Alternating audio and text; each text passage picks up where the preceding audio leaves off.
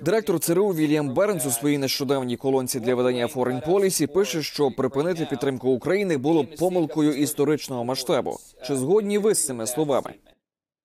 I believe Ambassador Burns is entirely correct. Я вважаю, що пан Бернс абсолютно правий. Якщо Сполучені Штати зараз припинять підтримку України, думаю, стане набагато складніше. Якщо Росія переможе у війні проти України, я думаю, що це також посилить загрозу безпеці як для Європи, так і для Сполучених Штатів. Тож для США було б справжньою помилкою не продовжувати фінансування.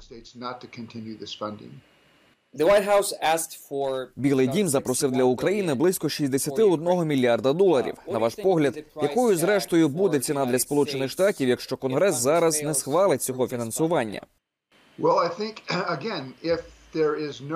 Якщо американську допомогу Україні не продовжать, Європа, яка думаю і надалі намагатиметься допомагати, не зможе компенсувати втрачений потенціал США. Це значно збільшує перспективи перемоги Росії. Я думаю, ми повинні запитати себе, якщо Росія переможе в Україні, що це означатиме. Мене хвилює, що Кремль Владіміра Путіна, натхнений перемогою над Україною, може становити загрозу для Молдови і, можливо, навіть для членів НАТО, як от країни Балтії. Тож ціною буде більша увага Америки до оборони Балтійських країн. І якби Путін зробив такий прорахунок і фактично застосував військові дії проти держав Балтії, тоді Сполучені Штати опинилися б у стані війни з Росією. Думаю, більшість аналітиків сказали б, шанси того, що Росія атакує члена НАТО, мізерні. Але і п'ять років тому люди сказали б, що шанси повномасштабного вторгнення Росії в Україну дорівнюють нулю. Тому я думаю, що ми недооцінюємо Путіна собі на біду. Ми часто чуємо ці аргументи. Та все ж у конгресі і не лише в конгресі є люди, які виступають проти подальшої підтримки України. Що ще могло б переконати їх змінити свою думку? Frustrating По-перше, якщо ви поглянете на опитування, вони послідовно демонструють, що більшість американців підтримують надання допомоги Україні. Я думаю, вони це розуміють. Вони бачать, що це не лише про те, що правильно чи неправильно. Те, що Росія зробила, це початок агресивної імперіалістичної війни.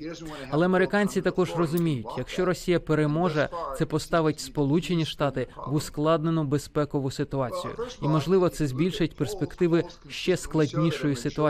Що мене в цьому засмучує, так це те, що в Сенаті та Палаті представників є міцна більшість, яка підтримує допомогу Україні. Проблема, яка зараз виникла у Палаті представників, полягає в тому, що спікер Майк Джонсон вирішує за який законопроект голосувати чи ні. І якщо він не хоче, щоб законопроект винесли на голосування, він може це зробити. І поки що видається, що проблемою тут є він.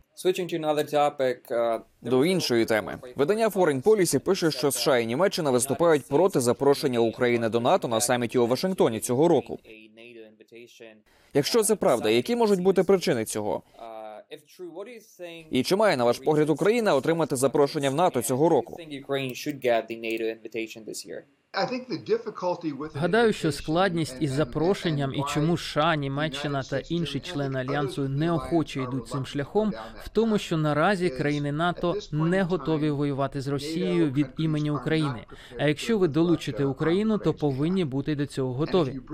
Я вважаю, що з боку альянсу було б розумно знайти рішення, щоб уникнути розбіжностей, які виникли перед самітом НАТО у Вільнюсі в 2023 році. Пропозиція, яку я намагався висунути на Вашингтонському саміті в липні, НАТО потрібно розпочати переговори про вступ з Україною з перспективою раннього запрошення до членства. Це дало б чіткий сигнал Україні, що ви на шляху до членства в НАТО. Це був би позитивний сигнал для України, але це також стало б хорошим сигналом для Росії, що альянс відданий безпеці України. Гадаю, за останній рік мої погляди тут еволюціонували. На мою думку, будь-який план, навіть той, у якому країни Великої Сімки погоджуються озброювати Україну, але залишають її наодинці, завжди робитиме Україну ласим шматком для подальшої російської агресії.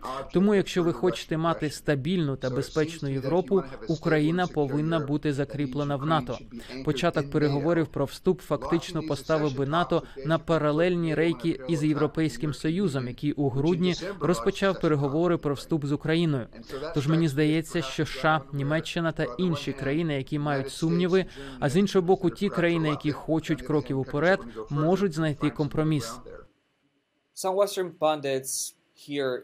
Деякі західні експерти стверджують, що ключем до припинення війни є не збільшення військової підтримки України, а переговори з Путіним.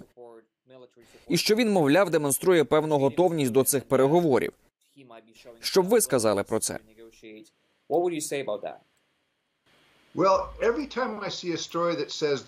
Щоразу, коли я бачу історію про те, що росіяни зацікавлені в переговорах або промацують ґрунт, відбувається одне з двох. Або Кремль це заперечує, як заперечив публікації, які вийшли кілька днів тому, або росіяни кажуть, так, ми відкриті до переговорів на наших умовах. А російські умови означають усунення нинішньої влади в Україні та ймовірно заміну її проросійським урядом. Вони означають демілітаризацію України, що зробить її відкритою для російського нападу в майбутньому. Вони означають нейтралітет і означають, що Київ погодиться як мінімум на загарблення Росією Криму, Херсонщини, Запоріжжя, Донеччини та Луганщини. Зараз це б виглядало для України по суті капітуляцією. Тож наразі я не думаю, що є будь-які ознаки готовності Москви до серйозних переговорів, які б відображали те, що нині Росія контролює набагато менше української території ніж у першому півріччі 2022 року, якщо подивитися на поле бою. Far less territory of Ukraine than it did in the first half of 2022.